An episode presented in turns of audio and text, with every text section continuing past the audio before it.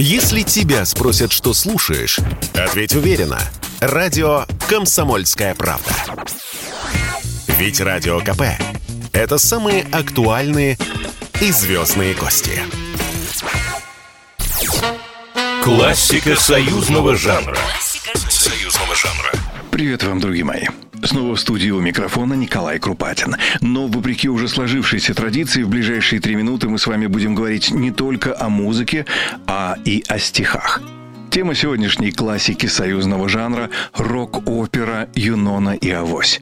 И в начале своего рассказа многих из вас я очень удивлю.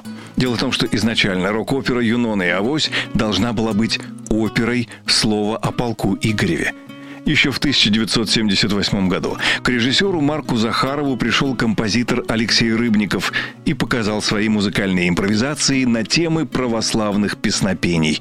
Услышав музыку, Захаров предложил поставить музыкальный спектакль «Слово о полку Игореве» и отправился искать автора либретто – Поиски привели к Андрею Вознесенскому. Как потом рассказывал Вознесенский, молод был горяч. В общем, Вознесенский разнес в пух и прах идею слова о полку Игореве. Мол, кому нужны эти славянофильские вирши, и предложил свою поэму «Обось» об истории любви графа Николая Рязанова и дочери коменданта Сан-Франциско Кончиты Аргуэлио. Марк Захаров влюбился в поэму и решил скрестить музыку Алексея Рыбникова с поэмой Андрея Вознесенского в рок-опере «Юнона и Авось».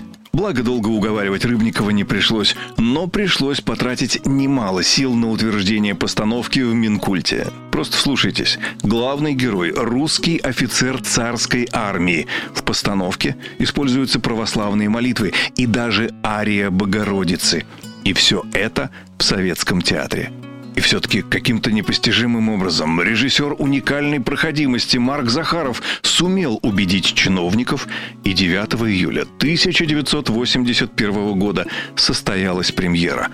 А спустя еще два года, в 1983-м, опера «Юнона и Авось» отправилась в невероятное путешествие. Постановка попала в Париж – Однажды, увидев Юнону и Авось еще в Москве, Пьер Карден дал себе слово, что непременно его любимый Париж увидит это чудо. И Париж увидел. Париж услышал. Париж рукоплескал.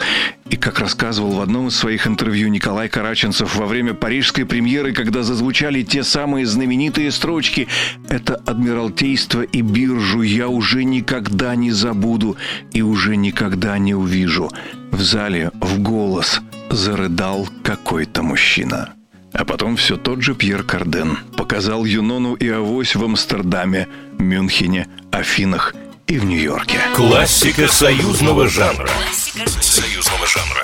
Программа произведена по заказу телерадиовещательной организации Союзного государства.